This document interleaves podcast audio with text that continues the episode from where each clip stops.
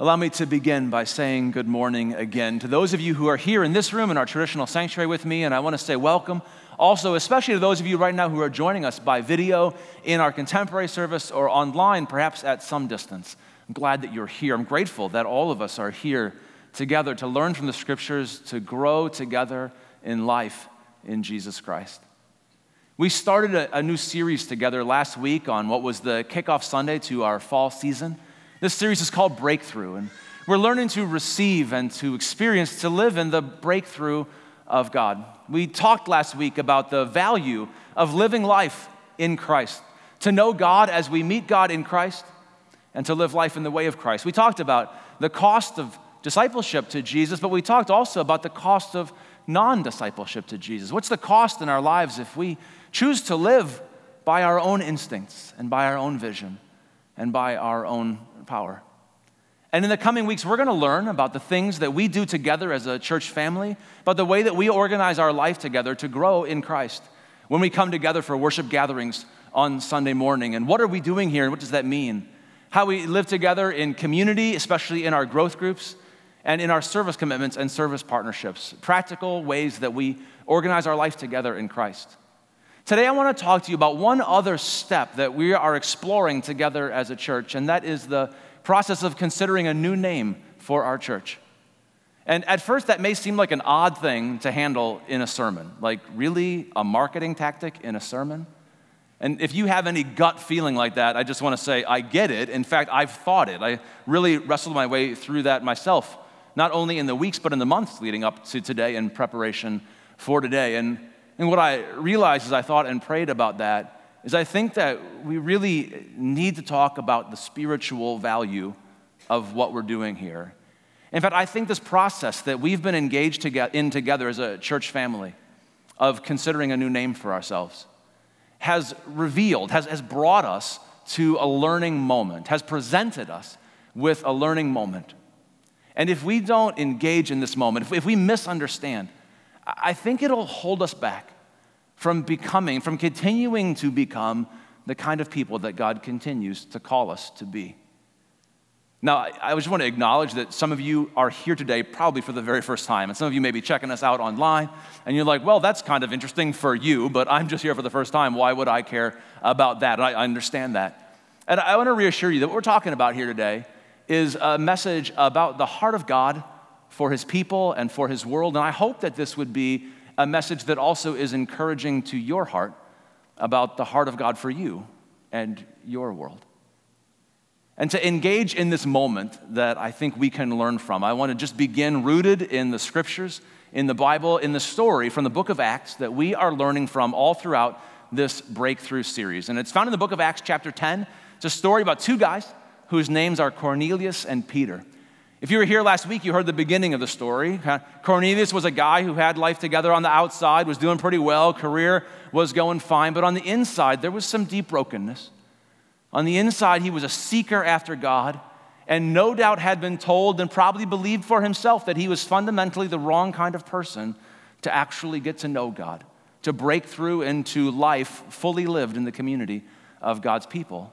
And God sent Cornelius a vision he sent Cornelius an angel who said to Cornelius, What you need to do next is send some of your men to go find in Joppa, a town nearby down the coast, a guy whose name is Simon. They call him Peter, and you should bring him back. Well, in the second installment of the story that we're reading today, God sent a vision also to Peter. So that when these guys, the Cornelius arrives, sends to Peter, when they arrive, Peter will receive them well and go with them. God sends Peter a vision. And Peter sees this very unusual thing. Peter looks up into the heavens and he sees an image, a vision of a large sheet being let down from heaven, full of all kinds of animals, quadrupeds, birds, all kinds of things. And a voice from God says to Peter, Peter, get up, kill one, and eat them. Kill and eat. And all the carnivores in the room are like, Go God. That's the word from God that I wanted to receive. But for Peter, there were animals in that sheet that were unclean, that were biblically prohibited for him and all of the Israelites to eat. And he says, God, what do you? No, I've never done that in my whole life. Why would I do that? And God says, Peter, don't call anything unclean that I have made clean. And then it happens a second time. No, God, I can't do that. And God says, Don't call anything unclean that I've made clean. A third time, the same thing, the same word from God. Don't call anything unclean that I've made clean. And then the sheet is taken up into heaven and the vision disappears, and there's a knock on the door, and the people from Cornelius have arrived.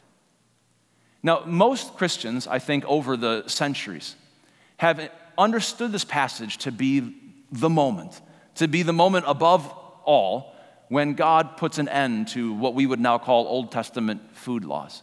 And it's a very common sense kind of reading of the passage. You get why we get there. But there are a number of scholars who think that this is not the best way to read that passage, and, and I'm among them, and I'll, I'll tell you why. For one thing, when Peter finishes seeing this vision, the first thing that we read is that Peter is still wondering about what this vision means. Now, that doesn't seal the deal at all, but if what this vision meant was that you're supposed to get up, kill, and eat the animals that are in the sheet, that's pretty straightforward. And why is Peter still wondering about that? Now, sometimes we do wonder and hesitate when we get a clear command from God, but it does make me question a little bit is that what it's supposed to mean or not? And then also, Luke, the author of this story, who could have chosen to write it in any number of ways and include different details and create space or less, less space in the story, as soon as that vision is gone, the next thing he tells us is that the men from Cornelius have arrived. This is how he tells it here, Acts chapter 10, starting in verse 17. Now, while Peter was wondering about the meaning of this vision, the men sent by Cornelius found out where Simon's house was and stopped at the gate. And they called out, asking if Simon, who was known as Peter, was staying there.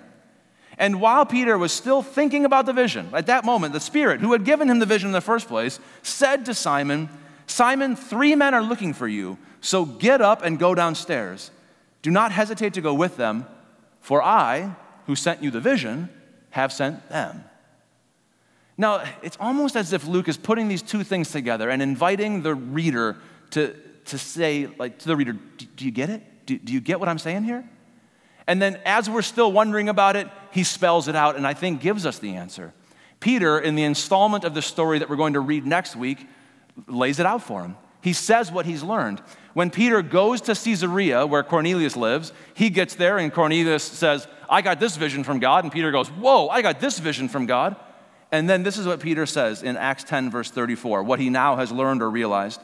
When Peter began to speak, then Peter began to speak, I now realize how true it is that God does not show favoritism, but accepts from every nation the one who fears him and does what is right.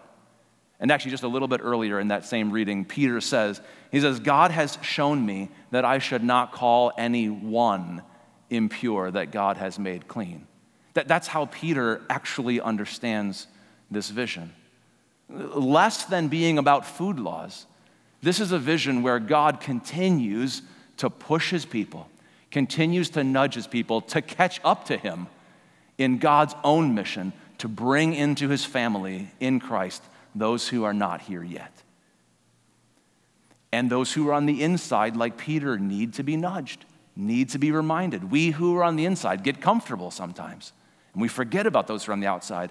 And I think we learn from this story that those who are on the outside also equally need to be nudged. Cornelius didn't think he was able to break in. He thought, I'm not ever going to be welcomed. I can't be accepted. I can't belong. And God has to send a vision to break through to both of them. Now, this creates a little bit of a, a, tension for us. And this, I think, is the important learning moment for our church family. Because sometimes we experience something of a conflict here. On the one hand, there is this irresistible, undeniable mandate and mission of God to bring into his family, to seek after those whom Jesus called lost sheep. God is after them to bring them in, and this we know about God when we meet God in Christ.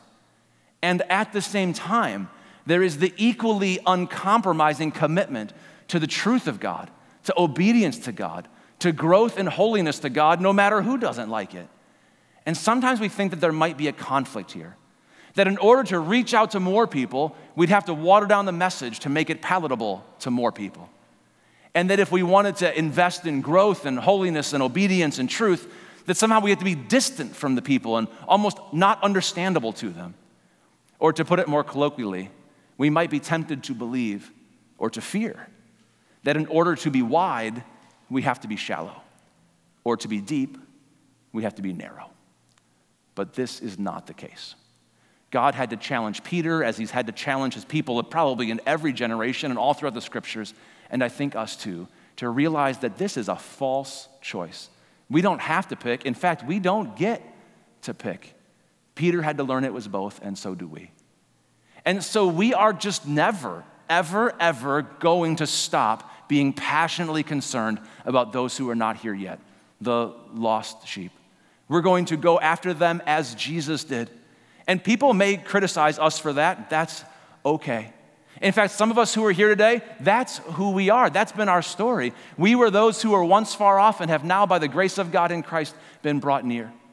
And some of you who are here in this room or joining us by video in our contemporary service or online, you might think, that's me right now. That's who I am. I'm just checking this thing out. I'm just taking my first steps. And I want to say to you, if that's you, this is a church for you. This is a place for you because Jesus said it would be, and we want to follow him. And people may criticize us for that. They criticize Jesus for that. And honestly, I've gotten in trouble enough times in my life for not following Jesus. It'd be nice to do it for following Jesus for once in my life. At the same time, we are not going to compromise biblical truth. We're not going to compromise our identity. We're not going to stop being who we are to try to make it more acceptable to more people. Frankly, that doesn't make any sense anyway. I mean, can you imagine saying, I would like to share what I have learned and received and experienced from God and Jesus Christ? I would like to share that with other people who have not received it yet. So, first, I'm going to take the substance out of it before I give it to them. That doesn't make any sense at all. I'm not going to do that. I think that throughout this process, some people in our congregation, I don't, I'm not saying this is any one individual, but if this is you, I, I think some of us have grown concerned that that's what we're doing and exploring a new name for ourselves, that we're changing our identity. That we're going to change who we are, the substance of who we are, the heart of who we are, the history of who we are, just to make it more palatable or acceptable to more people. To go wide, that we'd have to go shallow. And if that's you, if you've had that concern, the first thing that I just want to say to you is thank you. Uh, thank you for being concerned about that. We ought to be concerned about that. We're not going to do that. In fact, that's the second thing I want to tell you is we're just not going to do that. It doesn't make any sense. We're, the purpose of this process has been to communicate to those on the outside who we are on the inside, not to change who we are. Now, let me take a few minutes and speak to you about this name in particular that we have proposed Community of Grace Lutheran Church. I think this name roots us deeply in our Christian identity. It reflects some very important biblical truths. It says that we're a part of this community of grace that has been rolling since at least the time that Jesus called his first disciples and surrounded himself with tax collectors and sinners and prostitutes and a few Pharisees and religious leaders thrown in for good measure. Since the days of the earliest church, it has been a community of grace, and on its best days, it has continued to be a community of grace from the very beginning. It roots us in some important biblical truths in, in our history. And also, for as gentle as it sounds, a community of grace. I think it also stands in some very helpful and constructive tension with the ways of the world in which we live. On the one hand, it says that we will be a, a, community, a people, not a mere assembly of individuals who happen to occupy the same address for a little while on Sunday morning, each of us seeking our own interests or to better ourselves or to receive or grow in something that's important to us, but to be formed together as a community committed to one another, to learn to bear with one another in love to forgive one another, to welcome one another, to love one another as Christ has first loved us, to be not merely persons, but a people of Christ together. And that we will be a community of grace, which is unlike what we experience in most of our lives. In most of our lives, the systems in which we live, we find our value. You are about as valuable as what have you done for me lately. Our value is established by our abilities and our appearance and our accomplishments. And when those things aren't going so well, then it looks like our value goes down. But we are a community of God's grace in Jesus Christ, where our value is established regardless of those things, and very often in spite of those things. Thanks be to God. And in fact, this grace that we learn about in the scriptures, that we experience and learn about in the person of Jesus, that we teach in this place as a Christian community, this grace is so much better, so much sweeter, so much stronger than the world's version of mere I'm okay, you're okay tolerance. Because the truth is, we're not okay and we know it, that we have messed up. Some of us think that we have not only messed up in our lives, but that perhaps we have messed up our lives. And that inside of us, we are messed up. And we need grace. The word grace implies the need for grace. And we need a safe place where we can tell the truth about that, where we can say it out loud to ourselves and to one another, and dare we say, in the presence of God. And come to a place where we can speak the truth about that. And then know that in all of our not okayness, that Jesus has welcomed us anyway, invited us to his table, welcomed us into the family of God, friends, laid down his life for us to die for us and with us, and raised again by the power of God to new life and to pour out his spirit on us, to take what's his and give it to us because he's taking what's ours upon himself and to make us a new people. And by his grace with us to make us gracious. By his grace with us to turn us into a community of grace. It's by his grace that we become this people. I think this is a powerful name. And I think it tends to unveil and reveal more and more the longer that you think about it. There is more to this name than meets the eye, which I think is a good thing. But if you don't mind me saying so, I think it also meets the eye pretty well. And we've been through a long process to help us understand whether that's the case or not. We first began exploring this name in our church family back in March and April. We sent out a letter after our church council deliberated on this. We sent out a letter to our whole congregation. And then Pastor Angie and I stood together in front of the congregation one Sunday morning and shared why we would begin this process of exploration. And then we hosted four question and answer sessions, our church council leadership and I, and then four listening groups to which everyone was invited and many attended. And then on May 1st, on a Sunday morning, I stood in front of you and shared a message about why we would explore this process. Not about the name Community of Grace Lutheran Church, because as far as I know, nobody had thought of it yet but why we would seek God's guidance on this. And then in response to that message, there was a card in your bulletin, like there is this morning, or similar to it. And hundreds of you used that card and responded to the invitation to offer your suggestions, name ideas, images, thoughts that come to mind that might help generate a name among us, things you value, attributes about our church that are most important to you. And our church council and our staff and our pastors, we read through those cards. Some of you submitted those ideas online too. We prayed over them, thought about them, looked for trends and groups of ideas, identified leading suggestions. And then we began to gather some focus groups. First, here inside our church family. In fact, we gathered 11 focus groups inside our church all on one night together, again, to which everyone was invited and hundreds participated. And we talked about the attributes of our church and the first impressions that we'd like to share and evaluated and responded to some name suggestions. I think it was really in the aftermath of those focus groups that the name Community of Grace Lutheran Church began to emerge. And I can tell you with all candor that I do not know, and I, as far as I know, I don't think anybody knows who said it first, which I love because it, it helps indicate that this name didn't come from any one of us, not me or anybody else, but it came from us together.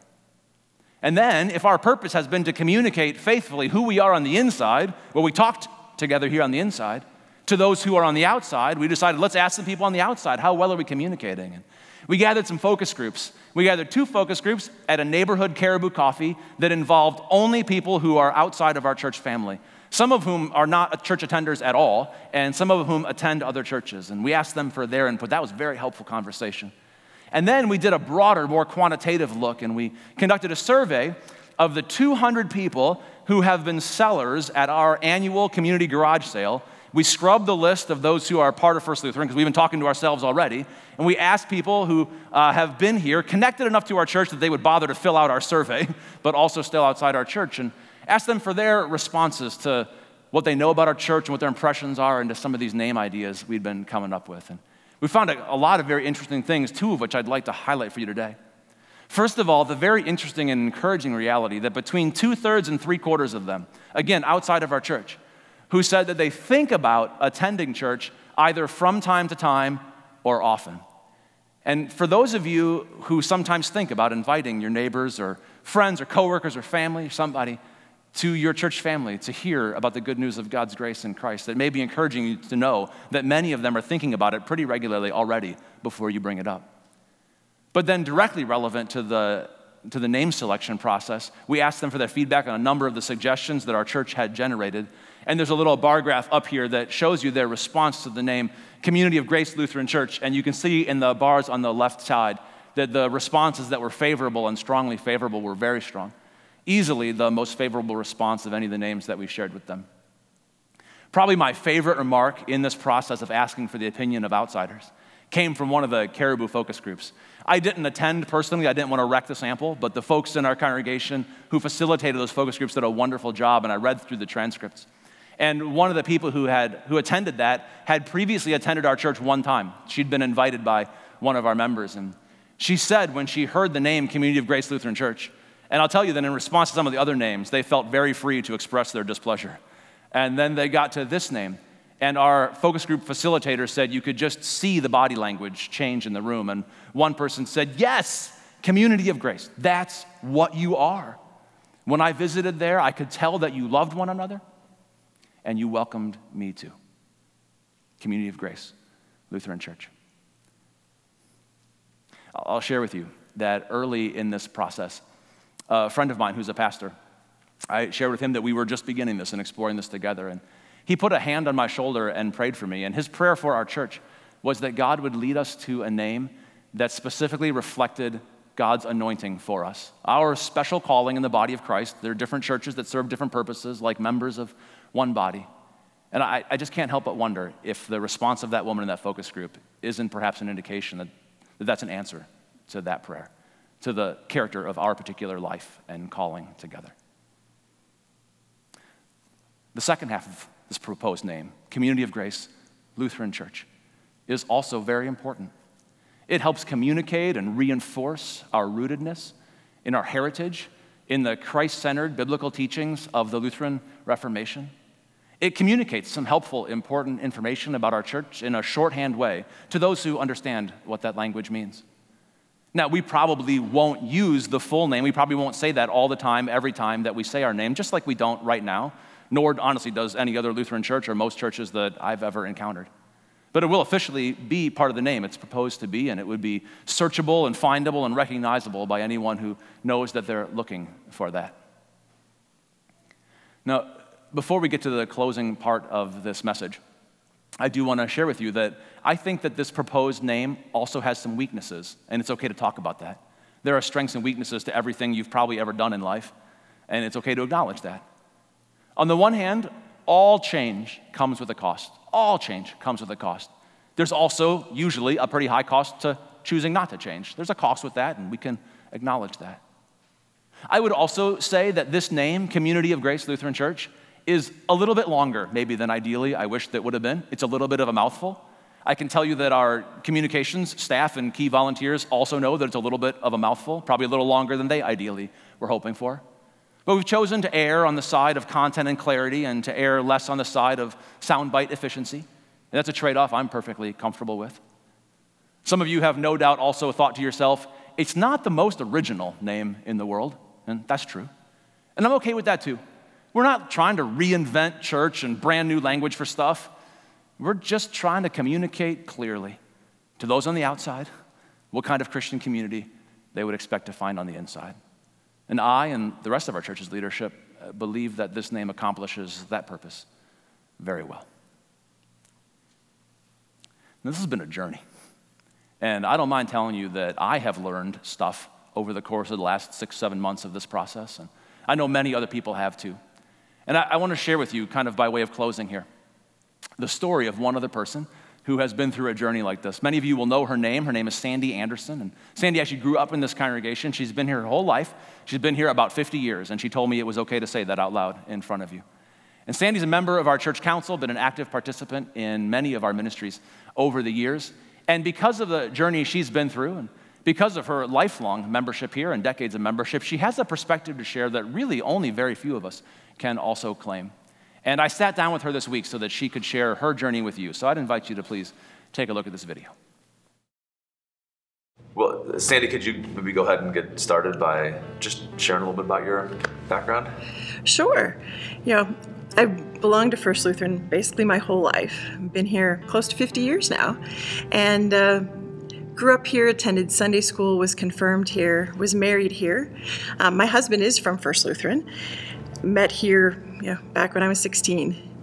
Uh, we've raised our three daughters here as well. You know, since since I've been here, and mm-hmm. I've been here 12 and a half years now, I think I got to know you right away at the beginning through ministries you were involved in. I've seen you involved in so much different stuff. What are the what are the areas of First Lutheran's life that you've been a part of?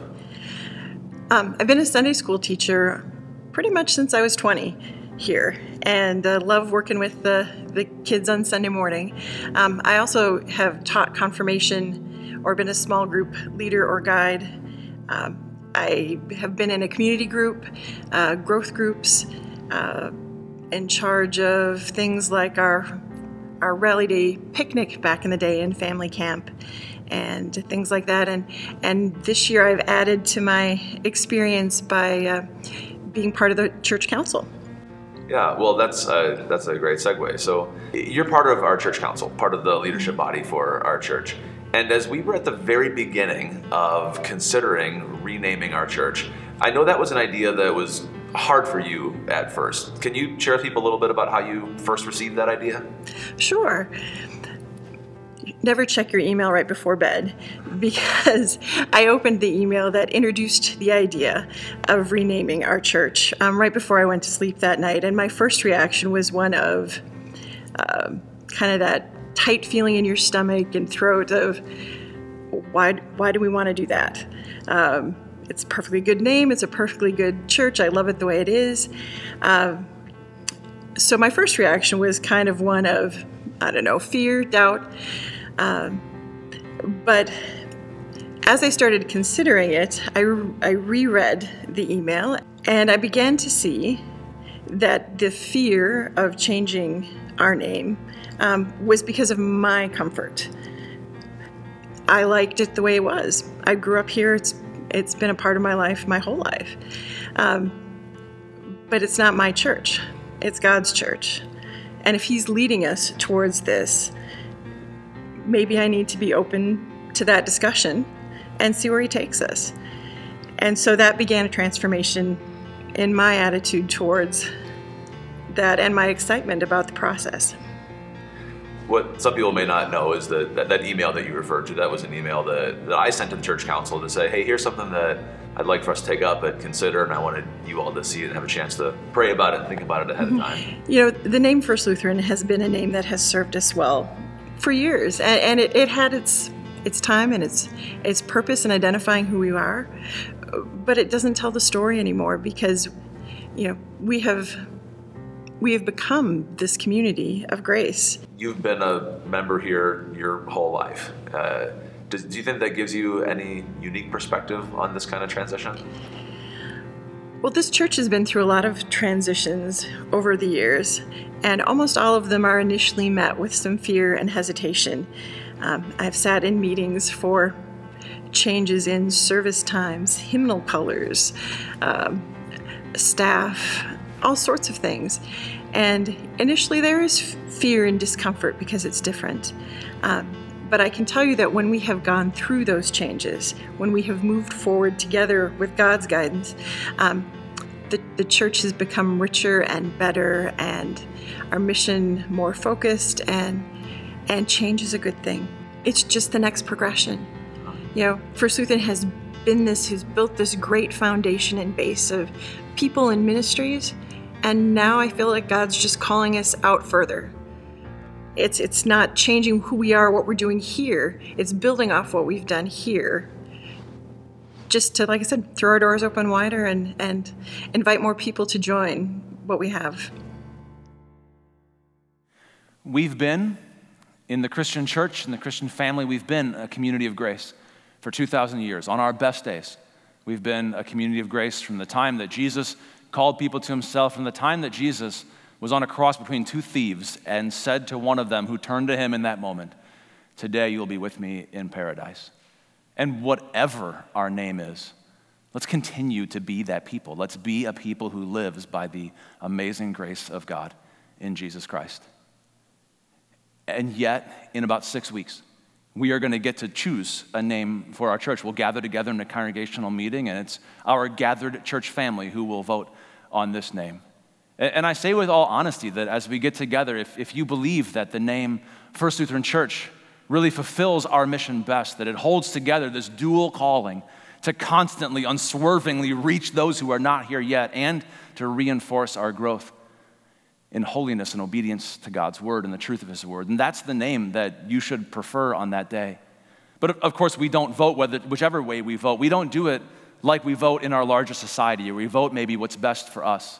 We do this based on what we believe is best for our church community. We do it based on what we believe is best for the mission and vision that God has given us. And if First Lutheran Church were that name, then I would want to be in support of that. But I'm not hiding this from you, of course. You know that I believe, along with the whole rest of our church council and our church staff, with our church leadership, that the name Community of Grace Lutheran Church really serves that mission and vision much better. And if you agree with that, then of course you should come on that day and prefer that name. And then no matter how you vote, and no matter how the votes are tallied up, from that moment forward, we continue our commitment to be a community of grace with one another to continue to bear with one another in love and to forgive one another and learn to love one another as God in Christ has first loved us. Now, finally, in your worship bulletin this morning, there is a little postcard, a white response card. And on there are three questions, two very quick ones on the front, and then a third, a little bit longer one on the back. The first card just reiterates that our purpose in this renaming exploration process has been to communicate more clearly to those on the outside who we are on the inside and we just want to know how, how strongly do you, as a congregation, do we as a people embrace that purpose? This process has been open to the input and shared by our whole congregation all the way through, and we're doing it again right now. This is not a congregational meeting, this is not a binding vote, there's nothing legal about this. We just would like to know how is our congregation embracing this purpose? Where are we together as a people? Second question is about the name in particular, Community of Grace Lutheran Church, and whether you see, whether you agree, as our church leadership does, that this name serves that purpose, and you can indicate on a scale of one to five how much you see that. And then finally, on the back of the card, we'd like you just to imagine, as this name has been proposed, if, if indeed we rename ourselves on October 30th, Community of Grace Lutheran Church, then can you imagine how that name might help you or all of us together as a church invite more people into the life of the community of Christ here, the life of this church, and to our Savior Himself? And you can turn those cards in if you're here in this room, uh, in the offering, which we'll receive in just a few minutes, or in a basket by the door on your way out at the end of the service. If you're in our contemporary service, we've already received our offering over there, and so please just drop that in a basket by the exit doors on your way out after the service today. And if you're watching online or, or at some distance, we are open to hearing from you too and would love to. You can call our church office or you can email, uh, email us at the info address that's available on our website. As we close this time of learning together today, let's bow our heads and hearts before God in prayer. Father in heaven, we thank you that you have regarded us with grace, that you have found us in our brokenness when there was nothing in us that would turn to you. And you came to us, and you have put us together. You have taken us who once were not a people and made us a people. We who were once were not shown mercy, we have been shown mercy. And you've made us to be a community of grace. And we pray that you will continue to do this work in our hearts, in our lives, in our relationships, in the formation of this church as a people, that you would cause us to be this people. God, we pray that you would lead us forward, faithful to you, faithful to our mission and vision for life together in Christ. We pray in Jesus' name. Amen.